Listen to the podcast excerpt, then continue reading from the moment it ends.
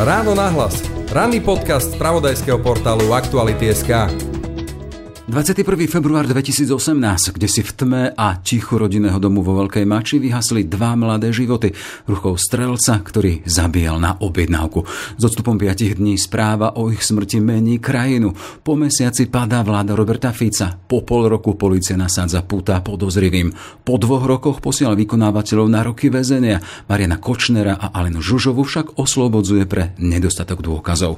Po zásahu súdu najvyššieho sa prípad vracia pred sudcov a dnešný 19. máj, 2 dni po narodinách 33. nedožitých Jana Kuciaka a 60. Mariana Kočnera má byť dňom vynesenia verdiktu. Verdiktu, či Marian Kočner a Alena Žužová sú objednávateľmi vraždy investigatívneho novinára a jeho snúbenice Jana Kuciaka a Martiny Kušnírovej. Prípad a proces sleduje od začiatku, a teda od januára 2020, Laura Kelleová, ktorá bude hosťom dnešného Rána nahlas. Je piatok, 19. máj, počúva podcast Ráno náhlas, moje meno je Jaroslav Barborák. Práve počúvate podcast, ktorý vznikol aj vďaka vášmu záujmu o kvalitný obsah. Preto cítime záväzok sa zlepšovať a prinášať vám hodnotné spravodajstvo aj naďalej. V našom poslaní nám pomôžete vyplnením krátkeho dotazníka spokojnosti a ako poďakovanie 10 z vás získa predplatné na 3 alebo 6 mesiacov zadarmo. Ďakujeme, že nás čítate, pozeráte, počúvate. Ráno nahlas. Ranný podcast z spravodajského portálu Aktuality.sk.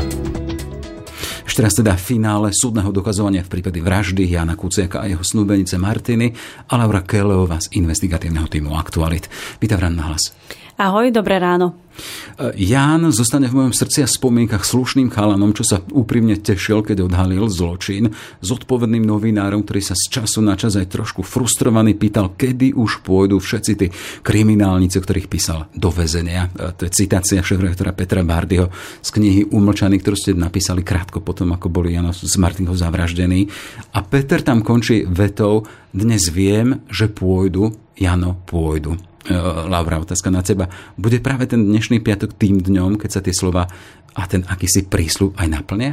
Ja si aj myslím, že už vôbec tá práca Jana Kuciaka má svoje obrovské výsledky v podobe teda rôznych zatknutých, obvinených alebo aj odsudených ľudí.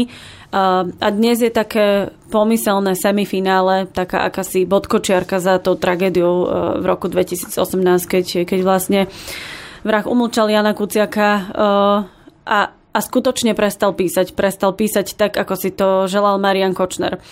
No a dnes by sme sa mali teda dozvedieť, čo si o tom celom myslí špecializovaný trestný súd. Vždy opakujem, že toto je ešte len akýsi polčas, akési semifinále, pretože ešte stále sa strany môžu aj odvolať na najvyšší súd. Ale minimálne zistíme, čo si o tom po 3 rokoch v podstate od toho prvého oslobodzujúceho rozsudku myslí trojica sudcov. Z tých otázok a vôbec z toho, ako viedli pojednávanie, zdá sa, že tej kauze rozumejú. Pýtali sa vecne, pýtali sa na veci, na ktoré sa pýtať mali, a podarilo sa im aj Mariana Kočnera a Alenu Žužovu prichytiť pri rôznych vysvetľovaniach, rozdielnych vysvetľovaniach jednej a tej istej veci. Takže ja si myslím, že minimálne to načítané majú dobre. Je na nich, ako sa rozhodnú. Čo sa zmenilo, chcem sa spýtať, a v septembri 2020, keď ich špeciálny trestný súd oslobodil pre nedostatok dôkazov a prišli sme až k dnešnému dňu, keď sa hovoria z úst prokurátorov, zaznelo to, ten návrh až na doživote. Akým oblúkom a dôkazným oblúkom sme prešli, že sme prišli až k tejto situácii? No, to je dobrá otázka, pretože ja som teraz v uplynulých dňoch, keď sa vlastne pripravujem na ten dnešný verdikt a vôbec aj na už celé tieto záverečné pojednávania, tak som si čítala na novo ten pôvodný oslobodzujúci verdikt a tam vlastne vtedy Senát vyčítal jednak, že neverí kľúčovému svedkovi Zoltánovi Andruškovi, že neverí Petrovi Tótovi, ktorý bol blízky spolupracovník Mariana Kočnera, a tiež vytkol, že nemôžeme si vysvetľovať správy v tríme nejakým spôsobom svojvoľne alebo inak, ako to tvrdia obžalovaní. No a po 3 rokoch sa pýtam, že aj samej seba, že čo sa stalo a či teda sa ten názor Senátu vôbec ako môže zmeniť na tieto osoby. Prokurátori tvrdia, že v podstate áno. Prokurátori ukazujú, že Zoltán Andruško ako kľúčový svedok, ako ten, ktorý mal prijať objednávku vraždy od Aleny Žužovej a zadali ju teda vykonávateľom, ktorí sa k tomu vlastne priznávajú, tak Zoltán Andruško napriek tomu, že je pomerne nešťastný, nahnevaný, frustrovaný z toho, že dostal 15 rokov väzenia, čakal menej, napriek tomu... Poznámka za to, že spolupracoval. Áno. Tak napriek tomu výpoveda konzistentne. Neotočil sa, nezačal proste ako si vymýšľať iné verzie, neotočil, neodmlčal sa, jednoducho stále po tých rokoch od roku 2018 od zadržania spolupracuje a vypoveda konzistentne. Takže je na mieste, alebo teda je otázne, že či tento argument presvedčí Senát, že áno, že je pravdovravný, je dôveryhodný, lebo aj napriek tomu, že vlastne nie je spokojný s vlastným trestom, vypoveda konzistentne. Čo sa týka Petra Tóta, tak to bola tá druhá výčitka v tom roku 2020, že má teda predsudky voči Kočnerovi, že sa sám bojí vlastného odsúdenia a že je to bývalý siskár. Tak tento raz Senátu sa nepodarilo vypočuť Petra Tóta, pretože ten odmietol vypovedať. A to z toho dôvodu, že už je sám obvinený v tej kauze sledovania novinárov a mohol by si uškodiť. Takže jeho výpoveď pôvodná sa prečítala v tomto konaní. No a tretia časť, a to je pre mňa akože asi najzaujímavejšia, je práve tá tríma. Tie správy, ktoré si Kočner so Žužovou písali. Je pravda, že je veľmi ťažké vysvetľovať za niekoho cudzieho, čo tým asi myslel, keď ti ten cudzí človek hovorí, že ja som to myslel takto. Ale opakovane sa stávalo, že niektoré správy nevedeli Kočner so Žužovou vysvetliť alebo ich vysvetľovali rôzne. Ja si myslím, že toto boli dôležité momenty, ktoré si Senát musel všimnúť a aj si všimol, pretože na niektoré z nich dokonca upozornil tých obžalovaných, že nehovoria akože pravdu, respektíve, že vysvetľujú to inak. A videla som, ako si robia proste rôzne poznámky pri vysvetľovaní tých správ. Ale nechcem teda ako vzbudzovať žiadne nádeje. Ja len chcem veriť tomu, že sa na to sudcovia pozrú spravodlivo, bez nejakých predsudkov a že nebudú ako keby vnímať ten tlak verejnosti a tlak médií, ktorý jednoznačne je. A oni to aj v tom roku 2020 napísali dokonca do rozsudku, že cítili vlastne tlak médií. Najvyšší súd ich potom teda so zdvihnutým prstom upozornil, že ich nemá čo zaujímať ani tlak médií, ani tlak verejnosti. Oni majú rozhodovať spravodlivo a zákonne podľa vykonaných dôkazov. Hej. V každom prípade Senát je ten, kto počúva obe strany, či už za stranu tých, ktorí sú poškodení, obhajcov, prokurátorov a potom aj tá druhá strana, ktorá zastupuje Kočnera či Žužovú. A chcem sa spýtať na tromfy na obidvoch stranách. Keď sme počuli tej záverečnej reči, keď prokurátor Harkabus hovoril na adresu Mariana Kočnera Žužovej, že sú skazení ľudia a bez nejakej nádeje na nápravu. Čo je za tým? Za tým je to, že vlastne keďže prokurátori navrhujú doživotný trest, prísnejší už na Slovensku neexistuje. A musia vlastne ako keby oni ten návrh nejakým spôsobom odôvodniť. A oni ho odôvodňujú tým, že jednoducho títo dva ľudia sa nejakým spôsobom v istom momente života pomýlili. Marián Kočner si myslel, že teda mu všetko beztrestne prejde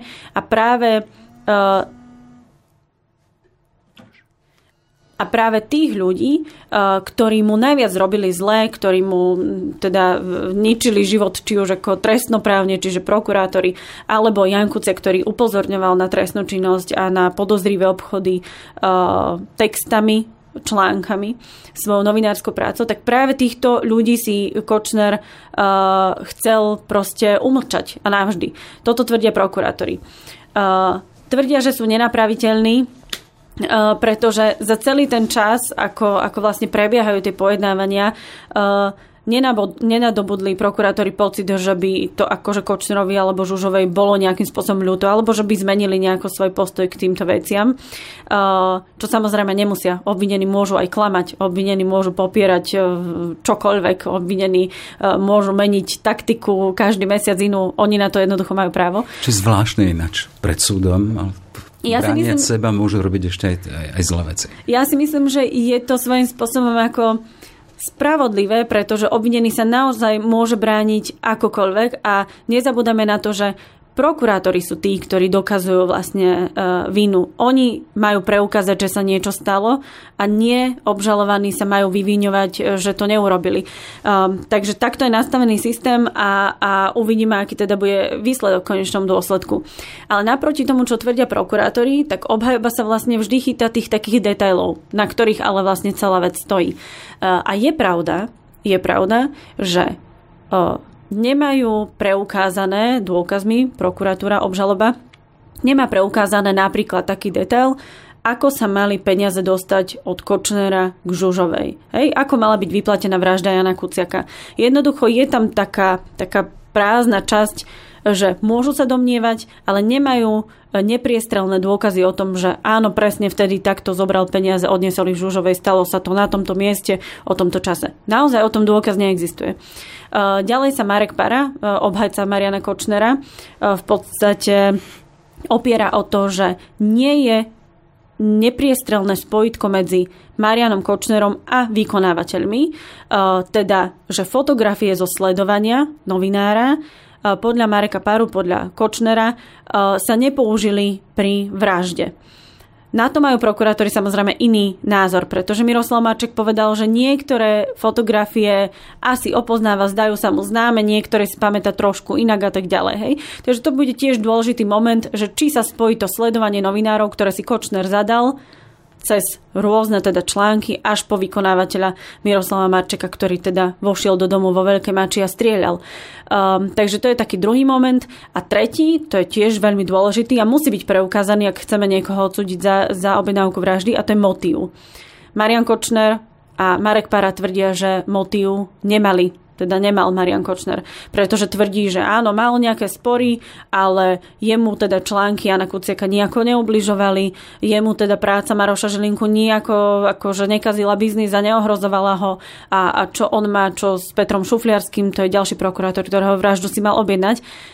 Prokurátori tvrdia, pozorne je to tak. Prokurátori tvrdia, že mal motív voči Marošovi Žilinkovi, ktorý sa v podstate postaral o to, že Marian Kočner bol obvinený v kauze Donovali, že Jan Kuciak napísal desiatky a desiatky článkov o Kočnerovi a ten na to reagoval v komunikácii v tríme, rozprával o Kuciakovi ako o...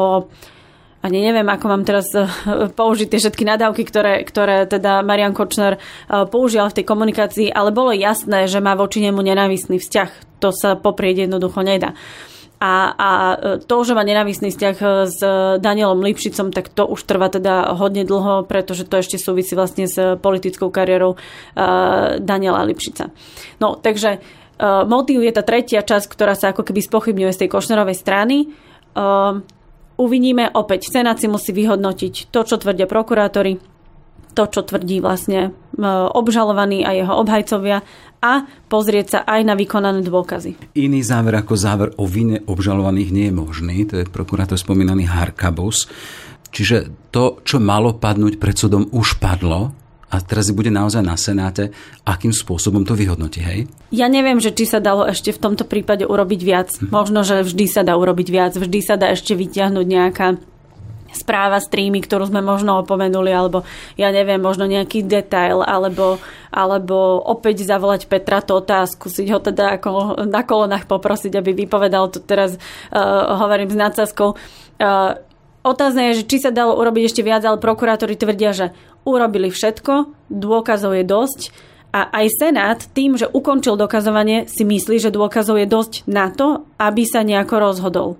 Hej. To je veľmi dôležité, pretože keby Senát ešte mal pred 2 týždňami alebo 3 nejaké pochybnosti, tak ďalej dokazujú. Boli tam ešte nejaké návrhy, ktoré oni odmietli, ale Senát povedal, stačilo, tieto dôkazy, ktoré tu sú, nám stačia na to, aby sme nejako rozhodli. Ako rozhodneme, to vám povieme dnes o 15:00. K tomu sa dostaneme potom v závere tohto rozhovoru. Mňa zaujímajú také veci, také tie ľudské. Predsa len verejnosť vie o tom, čo sa deje za dverami, bránami pojednávacej miestnosti, len sprostredkované, a to či zo záberov kamier, alebo z toho, čo vy tam odtiaľ napíšete. A vieme teda, že od začiatku bol tento prípad extra sledovaný. Vieme, keď začínal, tak to boli, neviem, desiatky zahraničných redakcií, ktoré tam vyslali poslali svojich pozorovateľov. Z tohto pohľadu to sú desiatky hodín, ktoré si tam strávila, odpočúvala, odprepísala. Čo to pre teba tak ľudsky znamenalo, keď sa napríklad jedno pojednávanie začína o 9:00, kedy musí jeden reportér byť na mieste v tak ostro sledovanom prípade? Je pravda, že v tom roku 2020 to bolo celé také ako prísnejšie. V podstate myslím si, že aj tá celá justičná stráž, aj vôbec ako celý ten technická skupina okolo súdu, hovorkyňa, všetci títo ľudia, pracovníci súdu, sa museli naučiť vlastne, ako zvládať takýto obrovský proces. Teraz, keď sme vlastne začali pojednávať v tom roku 2022, tak jednak už sme neboli v takej veľkej pojednávacej miestnosti, dokonca sme nemohli sledovať ten súdny proces priamo v pojednávacej miestnosti, ale boli sme vo vedľajšej miestnosti, kde nám to premietali na televízii. Ten osobný kontakt sa naozaj stratil, čo mne osobne bolo veľmi ľúto, ale teda predsednička Senátu povedala, že kapacity tej jednej miestnosti nestačia, musia nám to teda prenášať. Čiže stretávali sme sa vlastne potom s tými obžalovanými, len keď ich predvádzali vlastne cez chodbu a sledovali sme ich cez televíziu. Bývam tam väčšinou okolo 8:30, pred 9:00, aby som stihla teda ešte ten príchod tých obžalovaných. Niekedy sú naozaj aj desiatky minút, kedy sa pre nás nič zaujímavé ako keby nedeje, lebo sa číta z nejakých listín, ale potom sú aj momenty, kedy mám pocit, že mi horia ruky a vybuchne mi hlava, lebo sa snažím zapísať všetko, čo sa tam vlastne hovorí. A to je pre mňa jedinečná možnosť, pretože ja si to síce môžem nahrať a dodatočne napísať, ale voláme sa aktuality a snažíme sa teda, aby to všetko, čo vlastne píšeme, bolo čo najaktuálnejšie. A je strašne veľa momentov, ktoré ja som nestihla nejako zachytiť alebo opísať v tej rýchlosti a v tom celom dianí, ale pamätám si na moment, keď si jeden z obžalovaných, nebudem teda menovať, ktorý vyťahol nejakú desiatu a zahryzol si do nej a súdkyňa sa pýta, že čo to robíte? On, že som strašne hladný. Takže to sú niekedy aj také ako vtipné momenty, alebo keď svedok jeden povedal, že ho strašne boli hlava, že už je unavený a predsednička mu odpovedala, že aj mňa boli hlava, ale že teda musíme pokračovať, že naozaj to musíme proste ako dokončiť.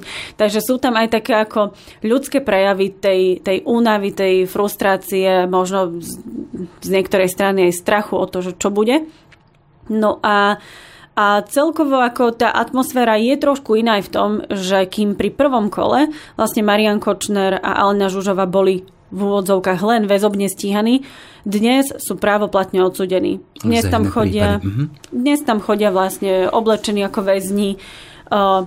Nechcem povedať, že im o nič nejde, lebo ide im vlastne o budúcnosť, o vôbec ako o slobodu do budúcna, o doživotný trest, o to, či vôbec niekedy opustia brány väznice.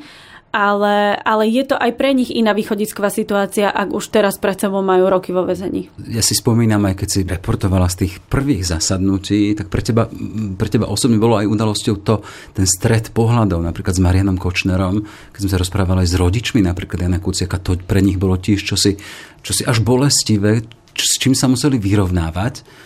Spomínaš si na to? Čo to s tebou robilo? Tým, že tam trávime vlastne tie hodiny a aj teraz sa to dialo, pretože tie posledné pojednávanie boli sme tam asi 12 alebo 13 hodín všetci v jednej miestnosti, to už sme boli v tej veľkej miestnosti, kde sa všetci vidíme, tak tam sa nám s Marianom Kočnerom veľmi často stretli pohľady. Ja mám takú taktiku, že neuhýbam pohľadom, takže keď sa nám stretnú, tak ja počkam, kým teda uhne pohľadom on. Silná žena. Je to taký folklór trošku. Ale určite to na mňa vplýva, pretože aj tým, že teraz vlastne tými dňami a tým pojednávaním žijem, mne sa o tom sníva možno aj každú noc alebo každú druhú noc. Sa mi nejaký čriepok vlastne z toho celého pojednávania, z tej celej kauzy nejakým spôsobom pripomína. Vieš, že v histórii tej biblickej je taký fenomén prorockých snov. Máš tam nejaký z tých? Z radu prorockých? Z radu prorockých nemám. Z radu prorockých nemám. Skôr sa mi ako keby prehrávajú tie situácie, ktoré som počas toho dňa zažila, alebo ktoré sa mi nejakým spôsobom, neviem prečo, teda uložili do podvedomia. Takže skôr takto to ja akože vnímam a prežívam. Určite to pôsobí aj na moju hlavu, pretože neustále rozmýšľam, neustále vlastne dopisujem ten kontext toho, aby človek, keď číta tie naše online prenosy, teda to, že ja tam zapisujem každých pár minút niečo, nejaký výrok, tak aby som to zasadila do kontextu. Takže je to také, je to akože náročná práca, ale ako ja si to vždy hovorím po každom jednom dlhom súde na tvrdej lavici, že je to nič oproti tomu, čo ja zažívam, je to nič oproti tomu, čo zažívajú proste rodičia Jana Kuciaka a Martiny Kušnírovej. To je to najmenej vlastne, čo my tam môžeme ako novinári robiť, že tam sedíme, že to odpozorujeme, že to prenesieme vlastne tú celú atmosféru verejnosti, že to pozorne sledujeme. Takže... Ešte predtým tá dráma toho samotného večera vo Veľkej Mači, keď sa to udialo. Tak to ani nehovorím.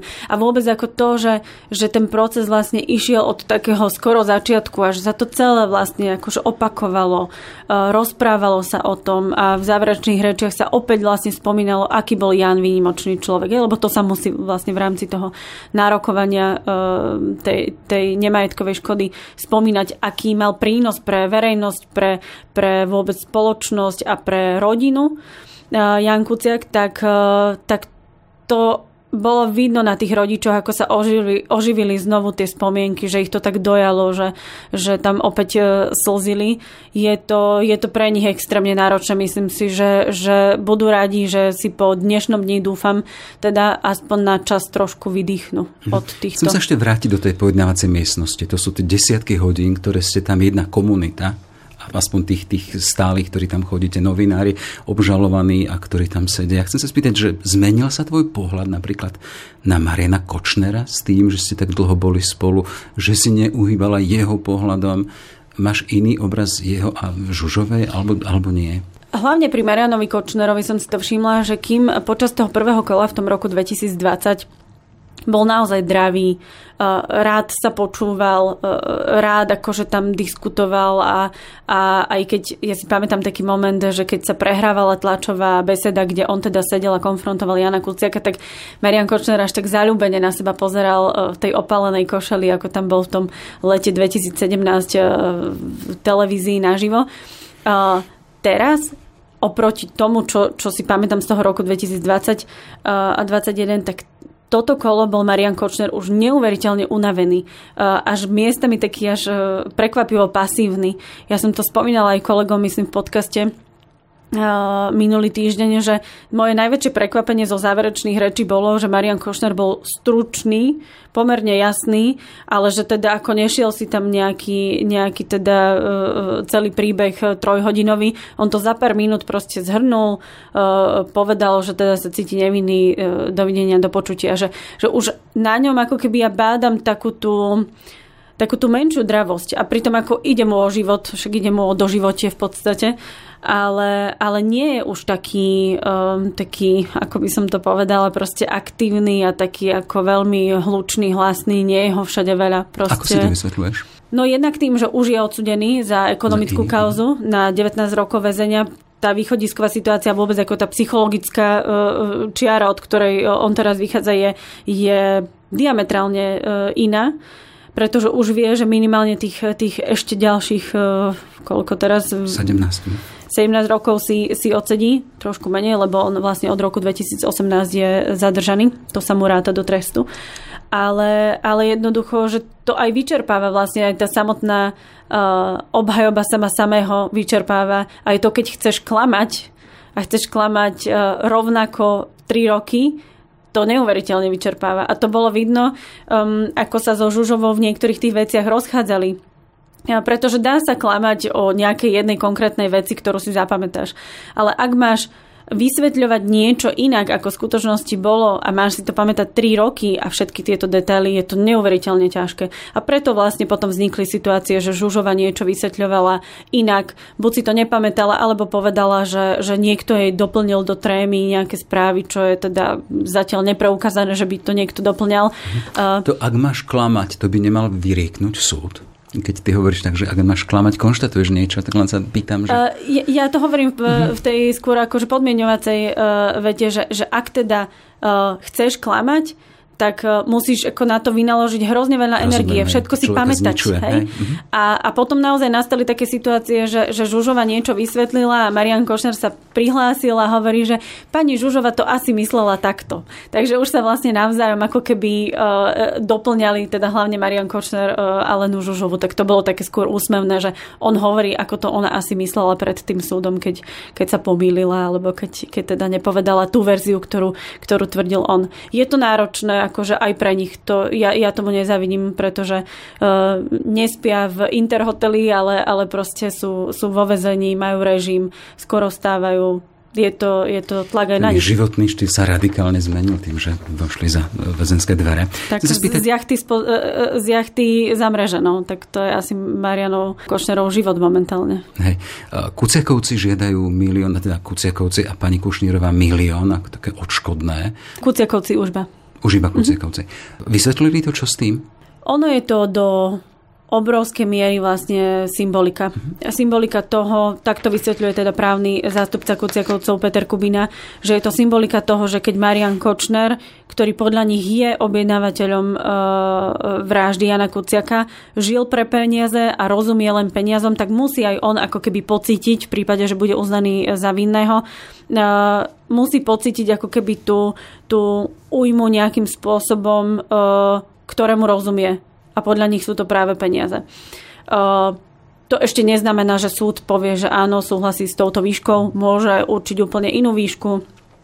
Samozrejme môže uložiť v prípade odsúdenia Marianovi Kočnerovi inú výšku ako povedzme Alene Žužovej, ale je to do veľkej miery vlastne symbolika a preto sa nárokuje tá nemajetková újma alebo tá škoda, aby vôbec mohli byť Kuciakovci prítomní ako strana v konaní, teda ako poškodení. Keby povedali, že si na nič nenarokujú, nič nechcú, tak tam ani nechodia, nemôžu sa hlásiť, nemôžu klásť otázky alebo reagovať. Myslím, že to je stratégia.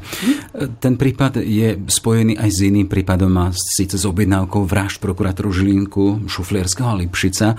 Čo sa očakáva po tejto línii? Tak očakáva sa vlastne v zásade to, čo aj pri objednávke vraždy, pri tej príprave vražd prokurátorov, pri tejto časti tejto kauzy je len rozdiel v tom, že za ňu sú vlastne obžalovaní ešte ďalší dvaja ľudia, teda Kočner, Žužová a potom Srb Darko Dragič a potom ešte Dušan Kracina, to je teda podnikateľ z Južného Slovenska. Čiže počet ľudí je ako keby rozšírený v tomto zmysle, ale nič to nemení na tom, že súd by mal teda dnes po obede každý jeden skutok okomentovať a každého jedného obžalovaného vlastne okomentovať, teda z čoho je vinný a z čoho nie je vinný. Tým chcem povedať, že môže sa stať, že z niečoho ich uznajú za vinných a z nejakého skutku, napríklad príprava vraždy Daniela Lipšica, tak za to ich oslobodia. Hej, môže sa stať aj to.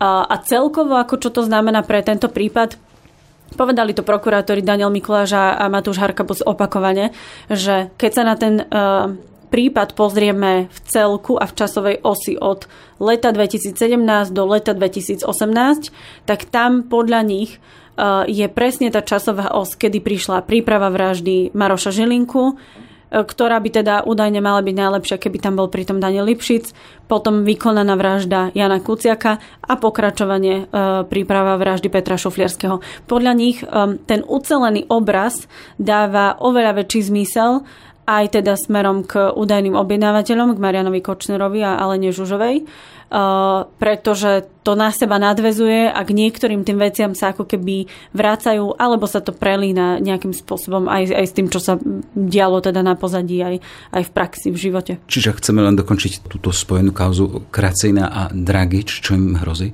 Dragičovi navrhujú 17 rokov väzenia. On mal byť teda aktívny alebo vykonávať nejaké kroky k vražde Maroša Žilinku, mal zháňať teda nejaké kradnuté auto na nejakých neznámych značkách a tak ďalej. Čiže mal sa nejakým spôsobom pripravovať na tú vraždu.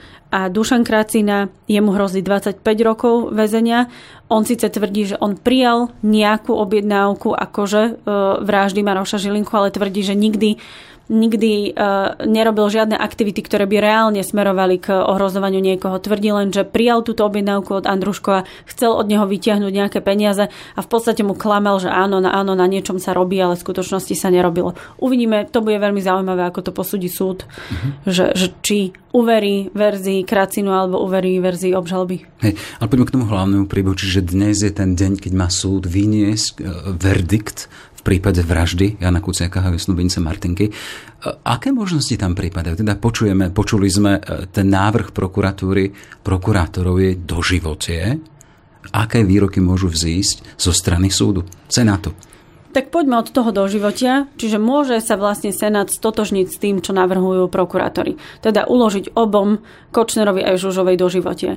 Môže uložiť v prípade, že si myslí, že sú vinní, ale myslia si napríklad, že teda nie doživotie, môžu im uložiť trest ešte 25 rokov. Menej je to teda viac než nepravdepodobné, ak by ich teda uznávali za vinných. Ale môže nastať aj situácia, že jedného z nich uznajú za vinného a druhého oslobodia.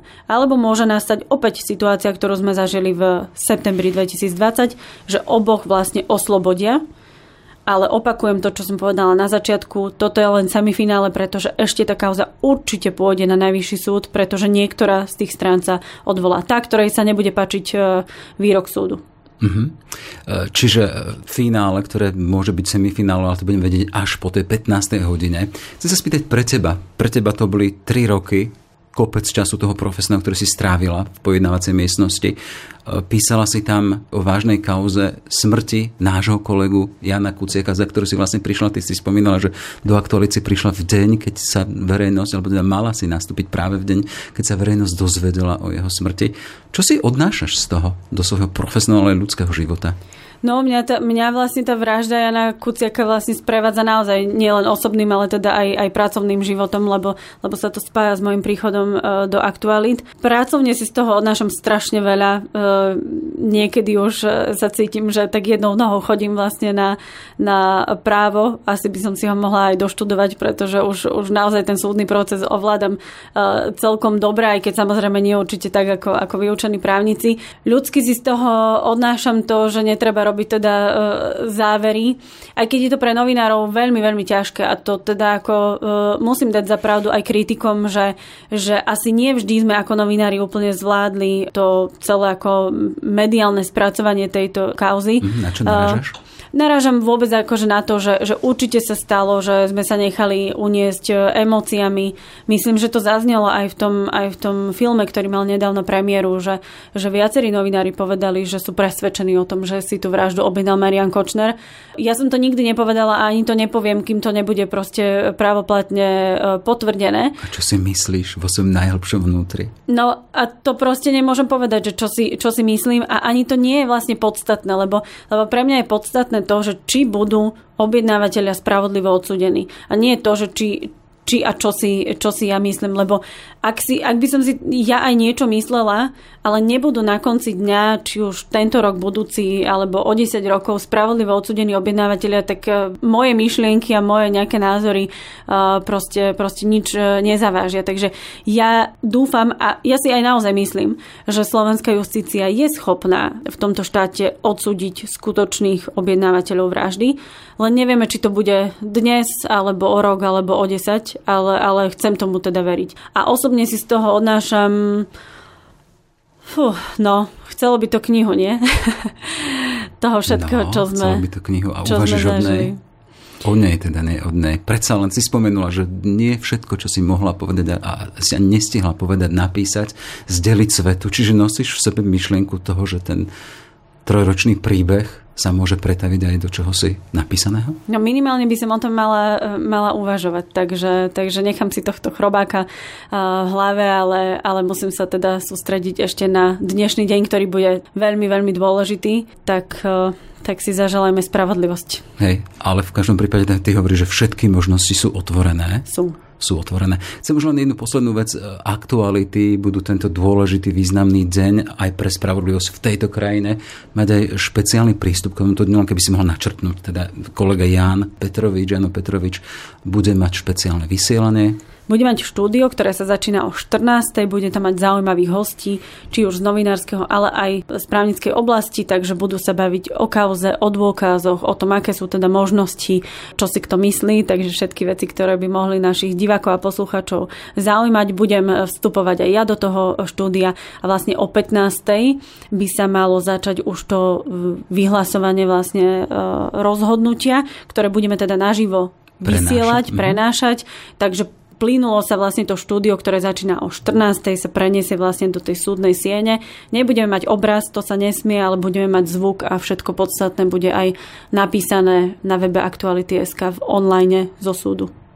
Tak všetko dobré a tá spravodlivosť na Slovensku nech zvíťazí. Toľko teda Laura Kelleová z investigatívneho týmu Aktualit. Nech sa ti darí a nech sa aj ten tvoj premyšľaný zámer dať ten príbeh možno aj na papier do knižnej podoby pretaviť do reality. Ďakujem. Držme si palce. Držme. Všetky podcasty z spravodajského portálu Aktuality.sk nájdete na Spotify a v ďalších podcastových aplikáciách.